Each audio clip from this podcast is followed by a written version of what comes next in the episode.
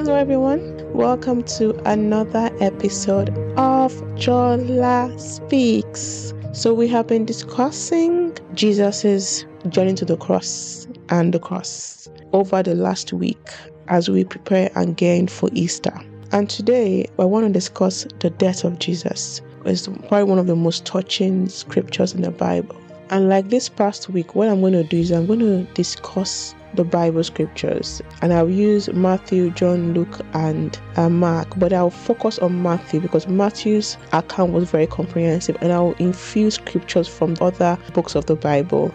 At the same time, it's like I'm reading a story, so I'm going to also be digressing a bit as I read through and as the Holy Spirit leads. End of day, I pray that Holy Spirit helps me discuss this the way He wants me to discuss it, and I pray that you are blessed from it. And I also eh, also pray that if you are in doubt of the love of God for you in any way, shape, or form, that right now you begin to experience the magnificence of God's love for you. As I read this story in Jesus' name, Amen. So let's continue. So I'm reading from Matthew 26 verses 45 down to I think it's 63. And so I read. From noon until three in the afternoon, darkness came over all the land. About three in the afternoon, Jesus cried out in a loud voice, Eli, Eli, lema sabachthani, which means, My God, my God, have you forsaken me?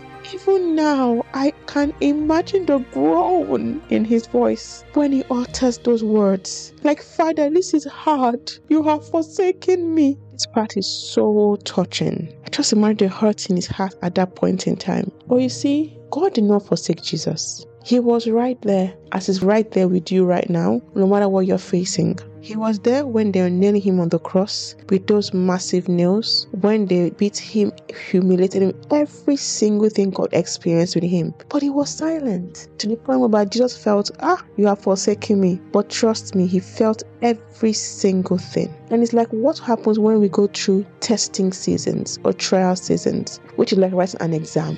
The cross was Jesus' exam on earth. That was the final task he had to do on earth. So God was there, but He wouldn't do anything. The same way you have a teacher, you know, not helping their students to pass an exam because that's cheating. You see how Jesus passed the exam in flying colors like wow that's like the hardest exam ever. And if you're listening to me right now and you are in, in, an exam season as i've just explained here where you feel god is silent going through trials i pray for focus. I pray for focus the way jesus focused on his assignment. I pray for strength understanding so that you come out in flying colors too from this season. In jesus name amen. Remember god is right there with you. He hasn't I will never leave you. Even if you feel that He's left you or He's silent, He is right there. Keep calling on God, and I pray He shows you signs that He's with you, even at that time. You know, this is why Jesus sympathizes with us as He was man and went through all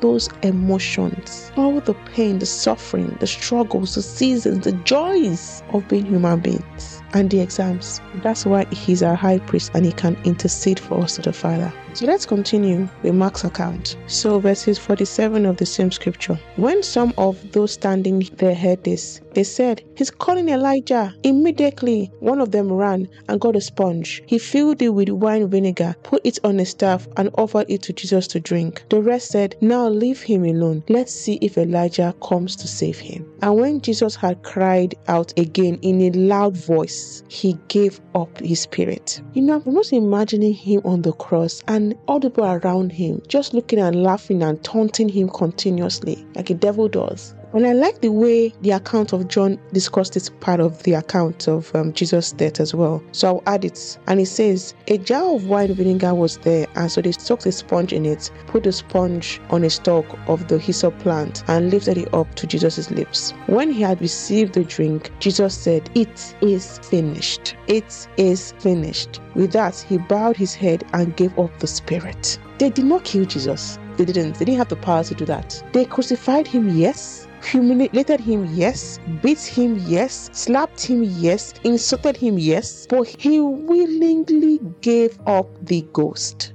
He willingly did this so that the will of the Father is done. That what is said in the scriptures is made manifest. I am so impressed with Jesus' focus. Just look at that. He was so particular to fulfill his purpose. No man had the ability to kill Jesus. It was up to Jesus to let it go. That is so touching and powerful. In this is such a sad part of the scripture, just reading it. I'm just so amazed at how Jesus submitted entirely to the process. It is mind blowing. And so let me continue with verses um, 48. At that moment, the curtain of the temple was torn in two from top to bottom. Now, this is after Jesus gave up the ghost. So, immediately after that, the curtain of the temple was torn in two from top to bottom, which we know represent the ability for us to go and seek God directly and not go through a high priest. The earth shook, the rocks split, and the tombs broke open. The bodies of many holy people who had died were raised to life. Wow, they have a second life. What manner of opportunity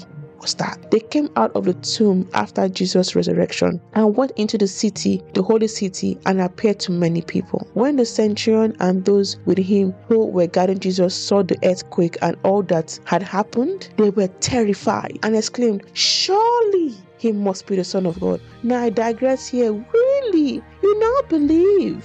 Even with all that you saw when he was living, you did not believe. But now you are now convinced with the signs that came after his death that indeed he's Son of God. You see, it took death for many people to believe that indeed Jesus is the Son of God, which means more souls were won in death than in his life.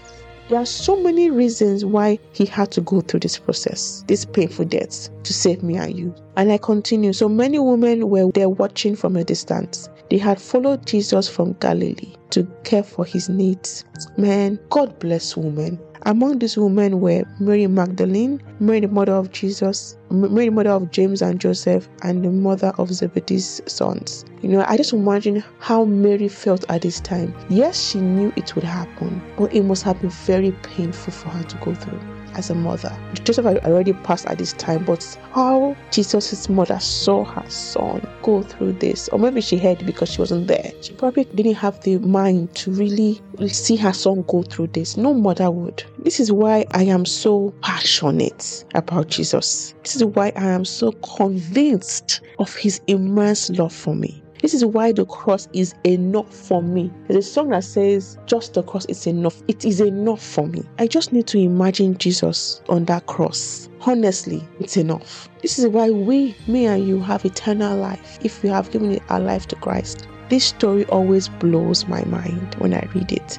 It's so touching, you know. It's like every time I read it, I get new revelation. Like, what manner of love is this? God reveals His love in a new dimension to me when I read these stories. So, as I close out, if you are ever doubting God's love for you, if you are ever doubting God's love for you, I hope I have been able to convince you today and even through this week that indeed Jesus loves you, you personally. He loves you so much, and no love can be compared to his immense love for you. And so, today, if you have not accepted Jesus as your Lord and personal Savior, and you want to give your life to Christ, or perhaps you have previously done that but have looked back. It will be such a great honor and pleasure for me to lead you to Christ. So please say with me, Dear Jesus, I know that I am a sinner and I ask for your forgiveness. I believe you died for my sins and rose from the dead. I repent for my sins and invite you to come into my heart and life.